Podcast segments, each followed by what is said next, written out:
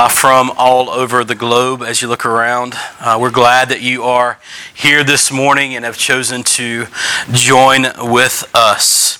Uh, we're continuing our series as we are walking through the book of Acts. We find ourselves this week in Acts chapter 6. Acts chapter 6. If you're not familiar with the scriptures, Acts is in the New Testament do not have a Bible of your own, as John Baker alluded to, there should be uh, one that is around you, either under your seat or in the seat in front of you, uh, brown paperback or um, burgundy. And if you have, if you use that Bible, it will be on page 631. 631. Before we uh, get into uh, this particular set of scriptures that we find ourselves in the book of Acts. I want to back us up to a place in the Gospels, in the book of Mark. Something happened that was pretty significant and extraordinary. Uh, Jesus, along with three other apostles, goes up to a mountaintop. And there on the mountaintop, uh, Peter, James, and John, as well as Jesus, they see that Jesus is transformed. It's called the Mount of Transfiguration. Jesus, as they said, his garments were as that, that no bleach could make it as white as he was. And it was God's glory showing on him. And so up there, they, they, they see, and God comes down, and, he, and he, God overshadows them with a cloud. And his voice comes out of the cloud and says, Hey, this is my beloved Son.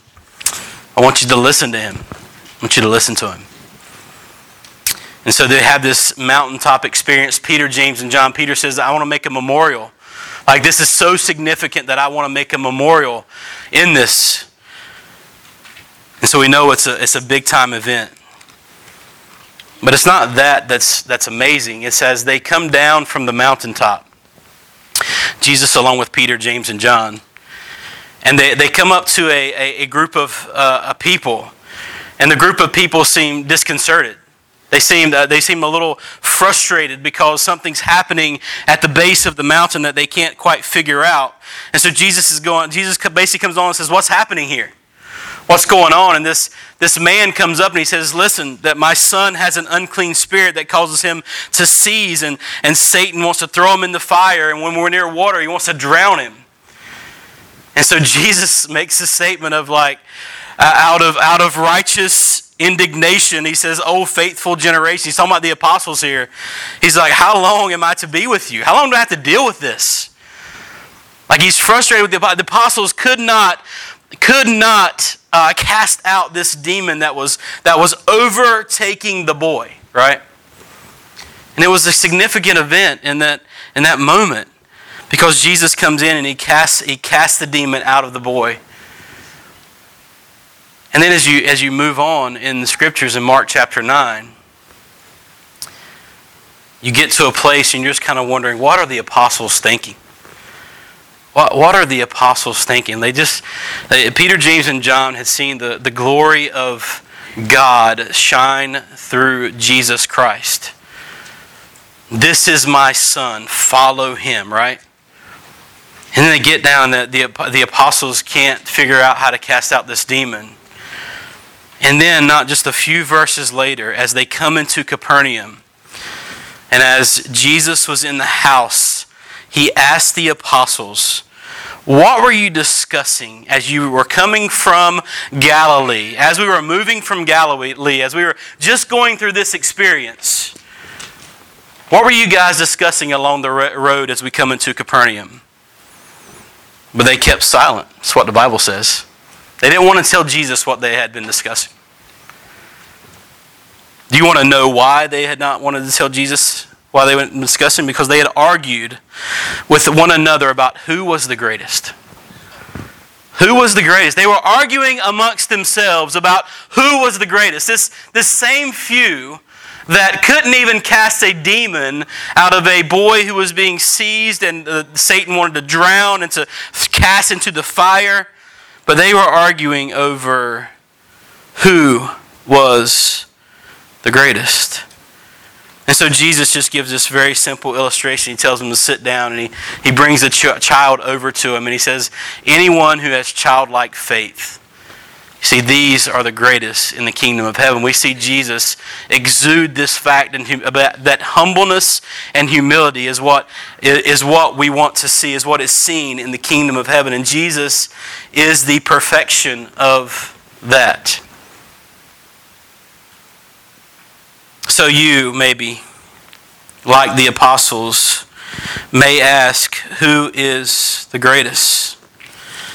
And I think, as we will see today, that Stephen lays out a pretty phenomenal sermon for us that points to who is the greatest. Who is the greatest? Jesus says that, that he did not come to be served,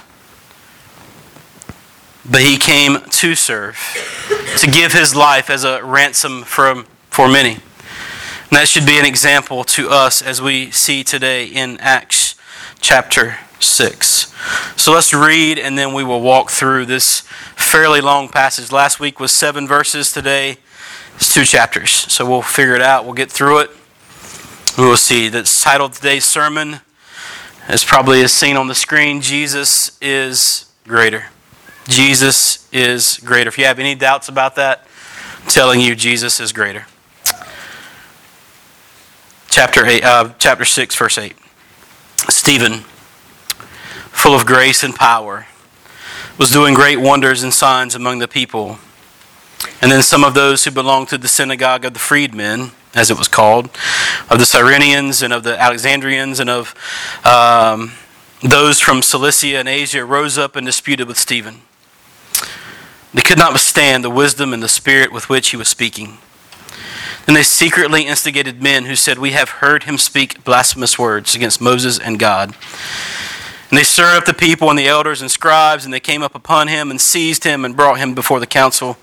They set up false witnesses who said, This man never ceases to speak words against this holy place and the law.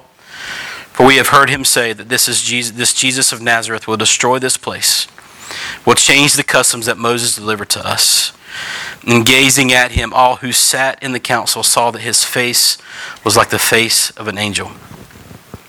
And the high priest said, Are these things so? And Stephen said, Brothers and fathers, hear me. The God of glory appeared to our father Abraham when he was in Mesopotamia, before he lived in Haran, and said to him, Go out from your land and from your kindred, and go into the land that I will show you. Then he went out from the land of the Chaldeans and lived in Haran. And after this, after his father died, God removed him from there into this land in which you are now living. Yet he gave him no inheritance in it, not even a foot's length, but promised to give it to him as a possession to his offspring after him, though he has no child. God spoke to this effect that his offspring would be sojourners in, the, in a land belonging to others, who would enslave them and afflict them 400 years. But I will judge the nations that they serve, said God. And after that, they shall come out and worship me in this place. He gave him the covenant of circumcision. And so Abraham became the father of Isaac and circumcised him on the eighth day. And Isaac became the father of Jacob and Jacob of the twelve patriarchs. And the patriarchs, jealous of Joseph, sold him into Egypt. But God was with him and rescued him out of all his afflictions, gave him favor and wisdom before Pharaoh, king of Egypt, who made him ruler over Egypt and over all his household. Now there came a famine throughout all of Egypt and Canaan, and great affliction, and our fathers could find no food. But when Jacob heard that there was no grain in that there was grain in Egypt, he sent out our fathers on their first visit. On the second visit, Joseph made himself known to his brothers, and Joseph's family became known to Pharaoh.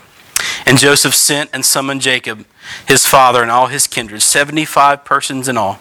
And Jacob went down into Egypt, and he died, he and our fathers. And they were carried back to Shechem, and laid in the tomb that Abraham had, brought, had bought for a sum of silver from the sons of Hamor in Shechem. But as the time of the promise drew near, which God had granted to Abraham. The people increased and multiplied in Egypt until there uh, arose over Egypt another king who did not know Joseph. But he dealt shrewdly with our race and forced our fathers to expose their infants so that they would not be kept alive at this time. Uh, kept alive at this time. Moses was born. He was beautiful in God's sight, and he brought up three months uh, uh, in his father's house. And when he was exposed, Pharaoh's daughter adopted him, brought him up as her own as, his, as her own son. And Moses was instructed in all the wisdom of the Egyptians, and he was mighty in his words and deeds. When he was forty years old, it came into his heart to visit his brothers, the children of Israel. And seeing one of them being wronged, he defended the oppressed man and avenged him by striking down the Egyptians. He supposed that his brothers would understand that God was giving them salvation by his hand, but they did not understand. On the following day, he appeared to them as they were quarreling and tried to reconcile them, saying, Men, you are my brothers. Why do you wrong each other? But the man who was wrongdoing, wronging his neighbor thrust him aside, saying, Who made you ruler and judge over us? Do you want to kill me as you killed the Egyptian yesterday? At this retort, Moses fled and became an exile in the land of Midian, where he became the father of two sons. Now, when forty years had passed, an angel appeared to him in the wilderness of Mount Sinai, in a flame of fire in a bush. When Moses saw it, he was amazed at the sight. As he drew near to look, there came the voice of the Lord. I am the God of your fathers, the God of Abraham, of Isaac, and of Jacob. Moses trembled and did not dare to look. And the Lord said to him, Take off the sandals from your feet, for the place where you are standing is holy ground. I have surely seen the affliction of my people who are in Egypt, and have heard their groaning, and I have come down to deliver them. And now I will send you to Egypt. This Moses, whom they rejected, saying, Who made you a ruler and a judge? This man God sent as both ruler and redeemer by the hand of the angel who appeared to him in the bush. This man led them out, performing wonders and signs in Egypt and at, at the Red Sea in the wilderness for forty years. This is the Moses who said to the Israelites, God will raise up for you a prophet like me from your brothers. This is the one who was in the congregation in the wilderness with the angels who spoke to him at Mount Sinai with our fathers. He received living oracles to give to us. Our fathers refused to obey him, but thrust him aside. In their hearts they turned to Egypt, saying to Aaron, Make for us gods who will go before us. As for the, this Moses who led us out of the land of Egypt, we do not know what has become of him. And they made a calf in those days and offered a sacrifice to the idol, and were worship and were rejoicing in the works of their hands. But God turned away and gave them over to worship the host of heaven, as it is written in the book of the prophets. Did you bring uh, to me slain beasts and sacrifices during the forty years in the wilderness, O house of Israel? You took up the tent of Moloch and the star uh, of your God Rephan the images uh, that you made to worship, and I will send you to exile, into exile beyond Babylon. Our fathers had the tent of witness in the wilderness, just as he who spoke to Moses directed him to make it, according to the pattern that he had seen. Our fathers, in turn, brought it in with, the, with Joshua when they dispossessed the nations that God drove out before our fathers. So it was until the days of David who found favor in the sight of God and asked to find a dwelling place for the, for the God of Jacob. But it was Solomon who built a house for him. Yet the Most High does not dwell in houses made by hands, as the prophet says. Heaven is my throne and the earth is my footstool.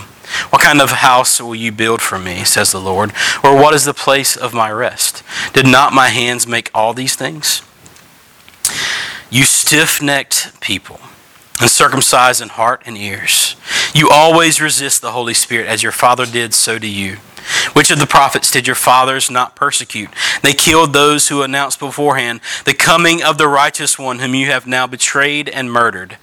You who received the law as delivered by angels and did not keep it. We heard these things, they were enraged and they ground their teeth at him. But he, full of the Holy Spirit, gazed into heaven saw the glory of God and Jesus standing at the right hand of God. And he said, uh, Behold, I see the heavens open, the Son of Man standing at the right hand of God. But they cried out with a loud voice and stopped their ears and rushed together at him. Then they cast him out of the city and stoned him. The witnesses laid down their garments at the feet of a young man named Saul. And as they were stoning Stephen, he called out, Lord Jesus, receive my spirit. Falling to his knees, he cried out with a loud voice, Lord, do not hold this sin against him. And when he had said this, he fell asleep. And Saul approved of his execution. And there arose on that day a great persecution against the church in Jerusalem. And they were all scattered throughout the regions of Judea and Samaria, except the apostles. Man, that's a lot to take in, right? Like as John said, this is the Old Testament, like condensed down into into one uh, half, three quarter chapter, right? And so we got to try to figure this out and work through it. And so uh, I just have five simple points. Five simple points. My first point is this: prayer matters. Prayer matters. Look at verse eight. Very simply, verse 8. That's the, my reference point for prayer matters. Stephen, full of grace and power, was doing great wonders and signs among the people. Now, we're introduced to Stephen here in Acts chapter 6 when he is made uh, one who would serve uh, tables. He would serve and hand out uh, the right monetary means to the widows. And so this was a, a, big deal. They chose seven that would come from them, and Stephen uh, was one that they reference as a man full of faith and of the Holy Spirit in, in, in the early parts of chapter 6 in verse 5. But what he is doing here in grace and power and doing great wonders and signs is something significant when you just turn back a couple chapters to Acts chapter 4. I want to I want to point you to something that happens of why Stephen is able to do this. He's able to do this because he's full of the Holy Spirit that is working through him. But notice what happens as Peter and John they're, they're standing before the council in Acts chapter 4.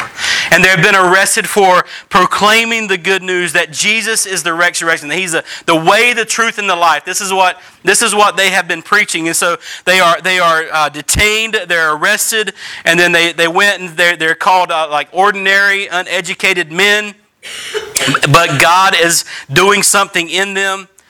And so, listen. So, so he said, "Listen, we want you to stop speaking about Jesus." That's what the council demands from Peter and John. I want you to stop talking about Jesus. And then something significant happens in Acts 4:20. This is Peter and John both say, "We cannot but speak of what we have seen and heard." We can't stop. No matter what you do to us, we cannot stop proclaiming the good news of Jesus Christ.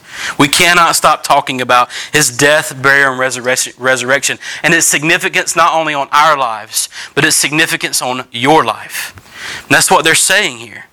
And so the believers, they, they go back and they, and, and they go back and they, they're released to go back. And they, when they go back, they start to pray. They, they go back with the church and they begin to pray. And we see in Acts chapter 4, verse, uh, I think it starts in verse 20 24. They go back to the church, and when the hurt church heard it, they began to pray. They lifted their voices together to God. They started to pray together. And they said, Sovereign Lord, who made the heaven and the earth and the sea and everything in them, who through the mouth of our father David, your servant, said by the Holy Spirit, Why did the Gentiles rage and the peoples plot in vain? The kings of the earth set themselves, and the rulers were gathered together against the Lord and against his anointed. For truly in this city they, there were gathered together against your holy servant Jesus, whom you anointed both Herod and Pontius Pilate, along with the Gentiles and the people of Israel, to do whatever your hand and your plan had predestined to take place. And now, Lord, Look upon their threats and grant to your servants to continue to speak your word with all boldness. So they, they gather together and they, they ask the Lord, Lord, you are sovereign over these things. These things you, you sovereignly put into place. Now help us to continue to speak your word with all boldness. But here's what's significant in verse 30. While you stretch out your hand to heal, and signs and wonders are performed through the name of your holy servant Jesus. So it's, it's nothing extraordinary that Stephen is doing the very thing that the early church here in Acts chapter 4 is praying for. Specifically, Lord, would you not only grant us boldness, But Lord, would you also stretch out your hand to heal, to do signs, to do wonders through the name of your holy servant Jesus? And you turn to Acts chapter 6, and Stephen is doing that very thing. Like, this is nothing new for the early church. All throughout the early church, we see them devoted to prayer. The very first thing that they do after Jesus ascends into heaven, and as they gather together, this 120 people, Acts chapter 1 tells us, they go and they gather together. And what is the first thing that they do? They devote themselves to pray. They begin to pray. They devoted, it says they devoted themselves to prayer. Like, if there's anything that we can learn from the book of Acts, is that, that they, uh, the apostles and the early church, were devoted to prayer. It's if, it, it is as if they knew that they could accomplish nothing in and of themselves. And they were right. They were right. And so we should be, we should learn from the book of Acts that we should devote ourselves to prayer as a church. As to brothers and sisters of Christ, we should devote ourselves to praying together. We have to realize that we can accomplish nothing in and of ourselves apart from the Holy Spirit working in us, allowing us, as it did Stephen, to do signs and wonders among the people.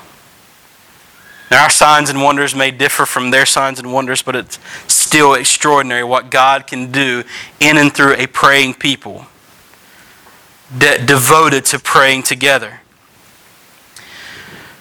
There's something extraordinary that happens in the book of Mark that I was talking about earlier in chapter 9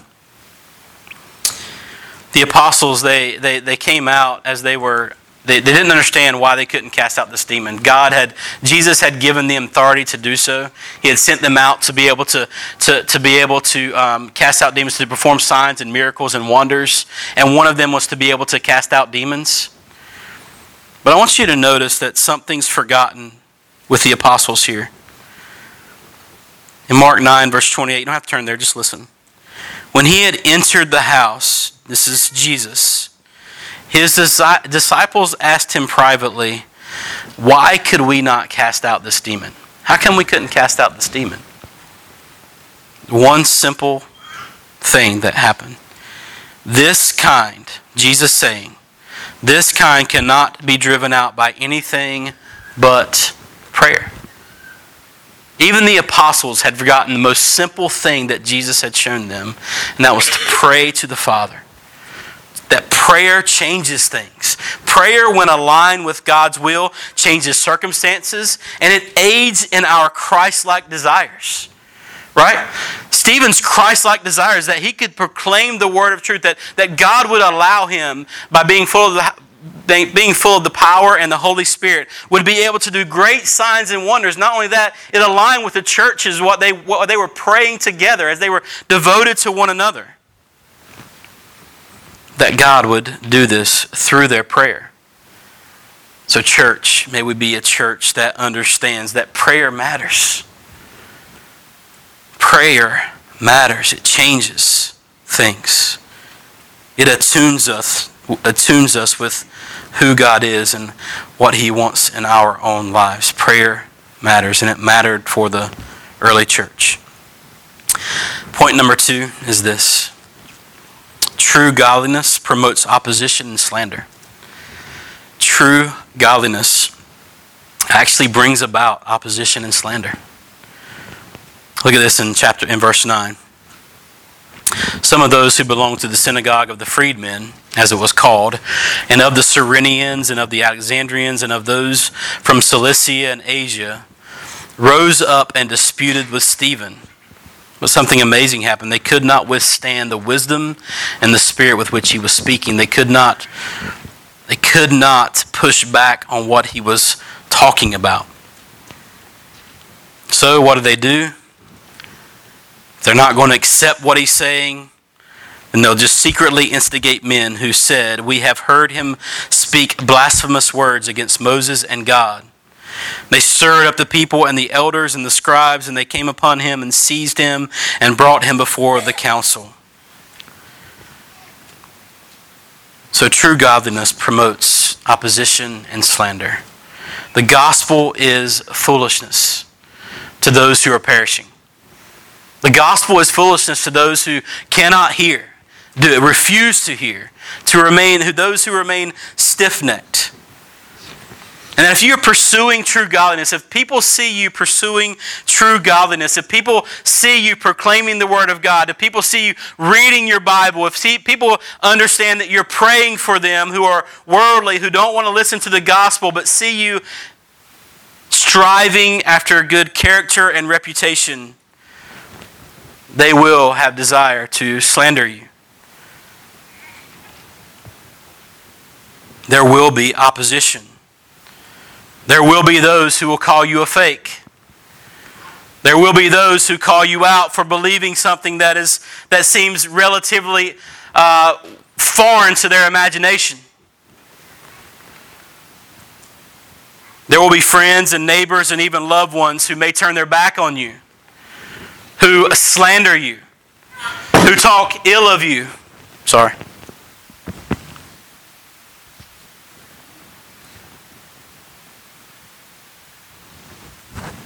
That's what I get for moving around a lot on stage, right? All right. Sorry. There will be those who turn their back on you.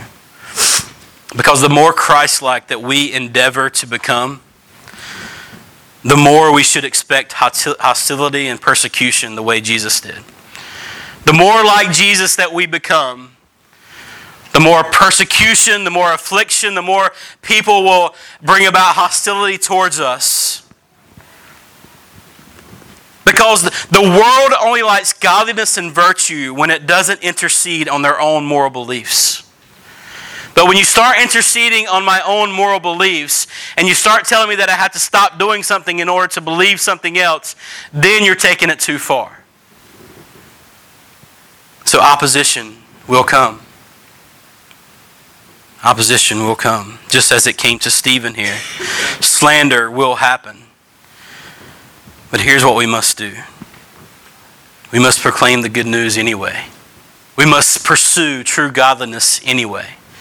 We must strive after good character and good reputation as, as these uh, seven, and when it talks about them in the first part of Acts chapter 6. And we must be patient and loving to those who oppose us. We must pray for them. Prayer matters, remember? We have to be willing through confrontation. We have to be willing through opposition. We have to be willing through slander to remain patient in our prayers for other people as we seek godliness. My third point is this Jesus is greater. Jesus is greater. If you want to know, if you want a summation of Acts chapter 7, 1 through 50. I'll just give you the 1 through 50, right? If you want a summation of Acts chapter 7, 1 through 50, it's this Jesus is greater. That's what Stephen is saying. He's saying that Jesus is greater. He lays out for us a summation of the Old Testament, as we've talked about. he talks about Abraham and so uh, we see in John chapter 8, Jesus was talking to the Jews about their lineage, and they asked him, Are you greater than our father Abraham? That was the question to Jesus. And Jesus' answer was, it shocked them, the Bible says. Your father Abraham rejoiced at the thought of seeing my day. He saw it and was glad. Very truly, I tell you, before Abraham was born, I am. That is God. That is Jesus saying that I am God. I am Lord over Abraham. And then we see that as Jesus conversed in John chapter 4 with a woman by Jacob's well in Samaria, he told her that he could give her living water. So, thinking that he was referring to some other type of well water, she asked, Are you greater than our father Jacob? And Jesus replied by contrasting the temporal gift of Jacob with the eternal life of his own Everyone who drinks this water will be thirsty again. But whoever drinks the water I give them will n- never thirst. Indeed, the water I give them will become in them a spring of water welling up to eternal life. That he was greater than the, this water that was coming out of Jacob's well. He was, the, he was the water that would give eternal life.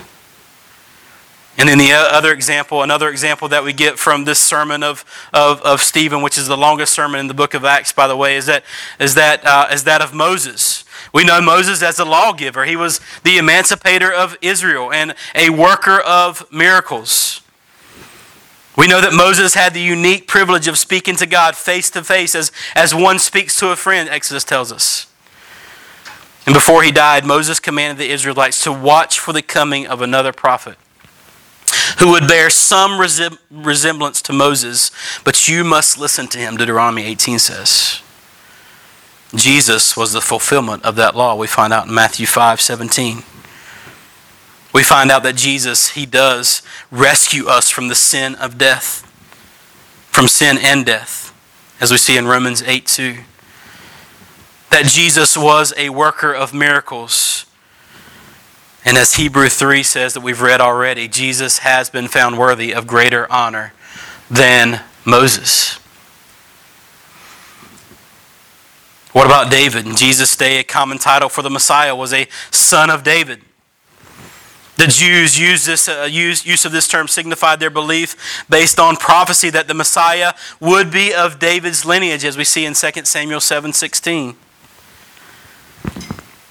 In a dialogue in the temple, Jesus quotes Psalm 110 as he points to David, calls the Messiah my Lord. So the son of David, therefore, is greater than David and has a lineage greater than an earthly line of royalty. And then there was Solomon, who was unrivaled in wisdom. He was unrivaled in wealth and power and prestige. Monarchs from around the world visited Jerusalem during Solomon's reign and paid, paid him homage. Yet Jesus says in Matthew 12 that someone greater than Solomon is here.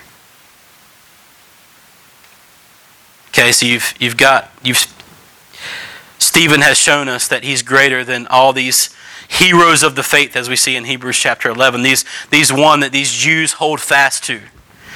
That Jesus is greater than those.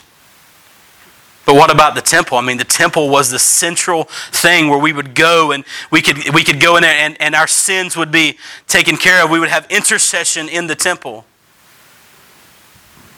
See, the temple in Jerusalem was a glorious place. It's full of history and meaning and religious consequence.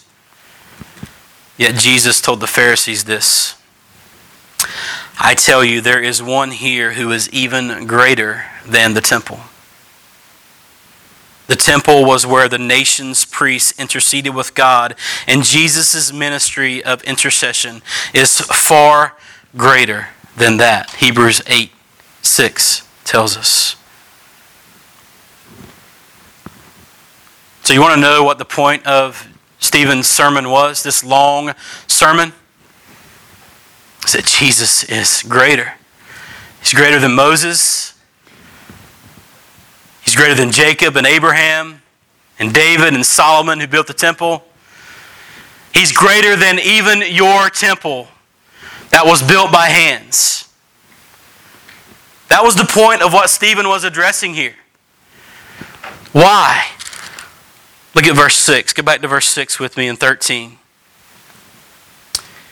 So they set up false witnesses who said, this man never ceases to speak words against this holy place. What is this holy place? What's he referring to here? The temple. And what? The law. What was it that they held on to the Titus Jews, right? What did Jews hold on to? Listen. For we have heard him say, verse 14, that this Jesus of Nazareth will destroy this place, right? The temple will be destroyed. And will change the customs that Moses delivered to us. That was their greatest fear. That we would lose our place of intercession and that our customs would have to change.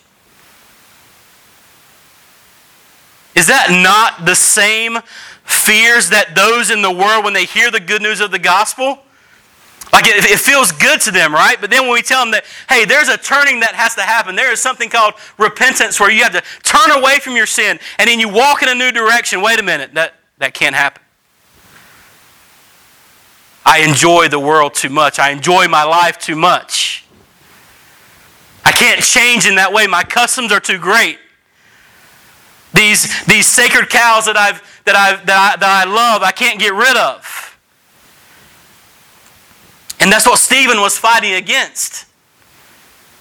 These things that you've made sacred, you need to hold to loosely because Jesus is greater. The reputation that you're worried about having amongst your friends and your family and your coworkers and all those things you need to put aside because Jesus is greater. He's greater than all the earthly good that you can ever imagine. He is greater. So, what Stephen is doing here is, is really amazing. Because he's, he's taking the, these Jews, these people that are opposed to him, he's taking them back to the beginning, to Genesis. And he's walking them through the timeline of the Old Testament. And he's trying to expose them for where they are and what they understand. And he's exposing that Jesus is greater than all these things, yet they don't get it. And so what he's, what he's doing is what we try to do every Sunday here. He says he's, he's given a really good biblical theology. That's what Stephen's doing is he's walking through. And he's, he's teaching, he's given, he's given a biblical theology for what the Old Testament is supposed to accomplish. So biblical theology provides a framework for understanding the whole of Bible. Biblical theology helps to guide our reading, it helps to guide our study. And so you maybe you ask, like, I don't understand biblical theology. How, how does it do that? So here's what biblical theology is in a nutshell. It is it's an approach to reading um, all of the Bible with its main focus being Jesus. So reading all of the Bible and its main focus, no matter if you're at, in Genesis through Revelation, is that everything in there points to Jesus. So, biblical theology is a scriptural roadmap that leads us to Jesus. It's why our last book that we preached was the book of Exodus. It's why, and thankfully so, that no matter who was preaching here on Sunday morning during the book of Exodus, you still received a pretty Christ centric sermon, right? Because everything in Exodus, amazingly so, points to what is to come points to the fact that Jesus is greater than all these things. And the fulfillment of all these things. And that's what Stephen was laying out for us here. So we're all about here, we're all about recommending good books. We're all about recommending good books here. So I have a good book recommendation for you. This is called Biblical Theology, right? It is a small book. I like small books. I like easy to read books. It even has big words, right? I like that. Because that means I can read it in a day or so, right? You can read through it pretty quickly. This is, this is a book called Biblical Theology. It is a great introduction to what biblical theology is. It's a great introduction for you in how to read the scriptures. And so just if you if you would pick that up or if you would like for us to pick that up for you, let me know, and um, I'll put Brian O'Day on it. He, he enjoys buying those books for you. All right. Just kidding. All right. So Jesus is greater. That's the point of Stephen's sermon. He is getting back to the customs that, that they're so worried about changing. the temple that seems like the centerpiece of all, Jesus is greater. He is greater than your temples, and He is greater than all your heroes of the faith. Point number four. This kind of goes along with the opposition point that I made in point number two. But point number four Christians must proclaim this truth, the good news of the gospel, despite resistance, rejection, and possible martyrdom. Christians must proclaim this truth that Jesus is greater, despite resistance, rejection, and possible martyrdom or death. Verse 51. You stiff necked people, uncircumcised in heart and ears. You see, Jews understood, one thing they understood was circumcision. Right? They knew this was a sign of the covenant. But Jesus said that in order for you to understand the good news of the gospel, you need a circumcision of the heart. That means that you need to, to cut out all that crap that's in there that's not good and replace it with what is, which is Jesus Christ. You need to, to, to root out sin in your life and replace it with things that are holy. So you need a circumcision of the heart. You need a change of heart, a change of direction where you pursue sin, or you don't pursue sin and you pursue godliness. That is a change of heart. And so he says, You stiff necked people, you're uncircumcised in heart and ears. You resist the Holy Spirit. As your fathers did so to you. Which of the prophets did your fathers not persecute? And they killed those who announced beforehand the coming of the righteous one. See, all the prophets, even Stephen understood that all the prophets pointed to the one who would come and he would be the righteous one, whom you have now betrayed and murdered. You who received the law as delivered by angels but did not keep it. See, you couldn't live up to the law. That's why Jesus is greater, because Jesus is grace and mercy. You can never live up to the law. You can never live up to the perfection that the law requires. But yet the prophets pointed to one who would absorb the wrath and the vengeance of God on our behalf for our sin. That would be Jesus, who is the righteous one. That he would absorb the penalty of our sin for all those who would believe.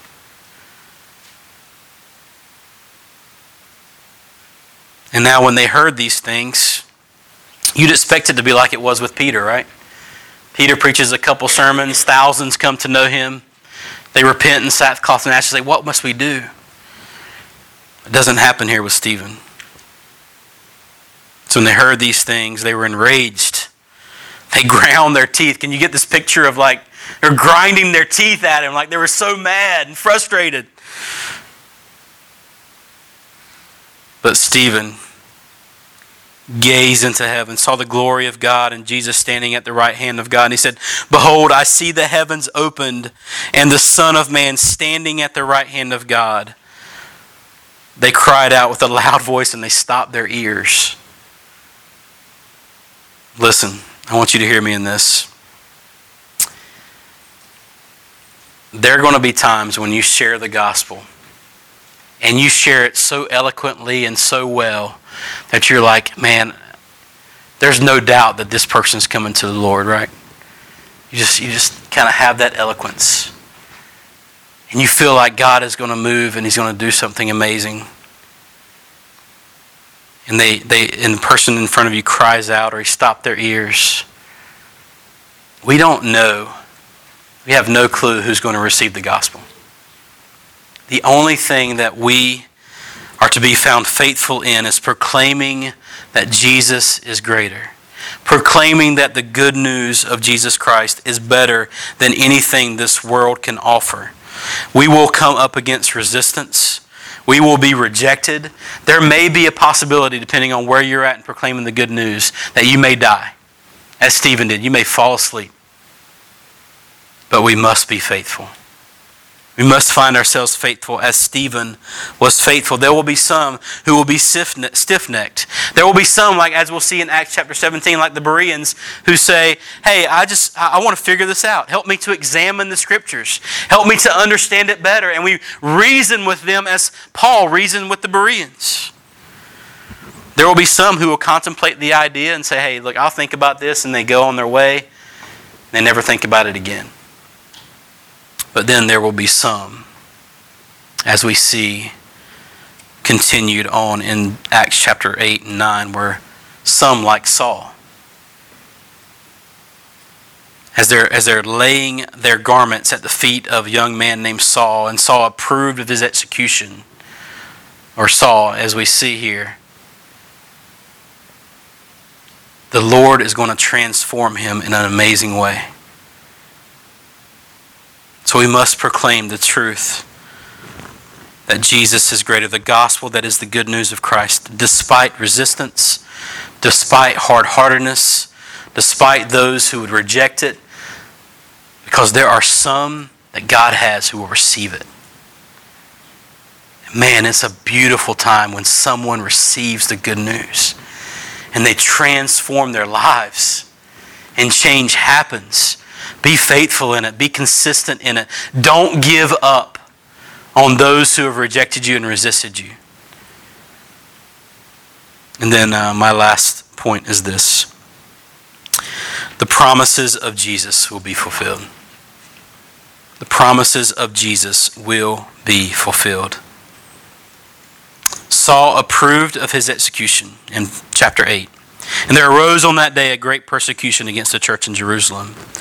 And they were all scattered throughout the regions of Judea and Samaria except the apostles. Why is this significant? Because Jesus in Acts 1 told us that the gospel would go from Jerusalem to, to Judea, to Samaria, and to the other ends of the earth. And that through this event, that's exactly what happened.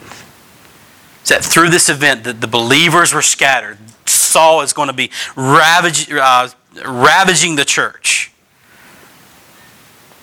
And they were scattered throughout the regions of Judea and Samaria. This was in fulfillment of what Jesus proclaimed would happen. And that from Judea and Samaria and from Jerusalem that it would go to the other ends of the earth. That's why we're sitting in a church today in Jacksonville, North Carolina, is because this promise has been fulfilled. And this promise has been fulfilled by faithful Christians who have not shirked back from their responsibility to proclaim the good news of Jesus Christ. That He is greater than anything else, that He is greater than any of our sin. That if you would repent and believe the good news of Jesus Christ, that you too, He is surely to save you. That the Holy Spirit will come upon you, that it will transform who you are and make you new in Him. That is what's happened to all believers in all time. You heard the good news proclaimed in some way, shape, or form when you believed. So I pray that we would be faithful in proclaiming that Jesus is greater and that we would not lie in fear of those who would persecute us, those who would oppose us, those who would resist our desires to see them come to Christ, those who would reject us and who we are, those who may even laugh and mock at us. By God's grace, He would find us faithful. Let's pray for that now. Jesus, I ask, Lord, for your forgiveness in my own life. For times where I have wondered what others would think, where I have been concerned with mockery, where I've been concerned with rejection and opposition and Lord, even, even in my fear of not knowing what to say, forgive me. Lord, help me to be a person of prayer, knowing that prayer matters in and of these circumstances. That you allow godliness to be exemplified in ways that others may see it.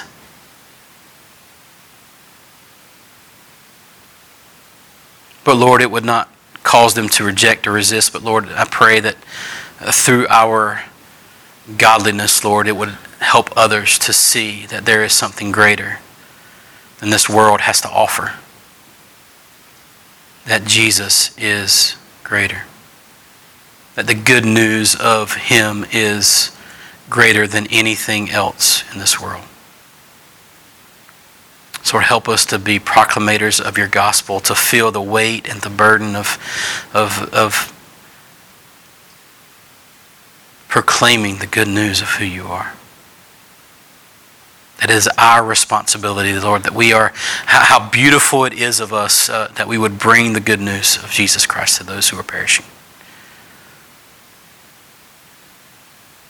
So help us in our weaknesses, Lord, that your Spirit would fill us and help us. Give us the desires of your heart. It's in Jesus' name we pray. Amen.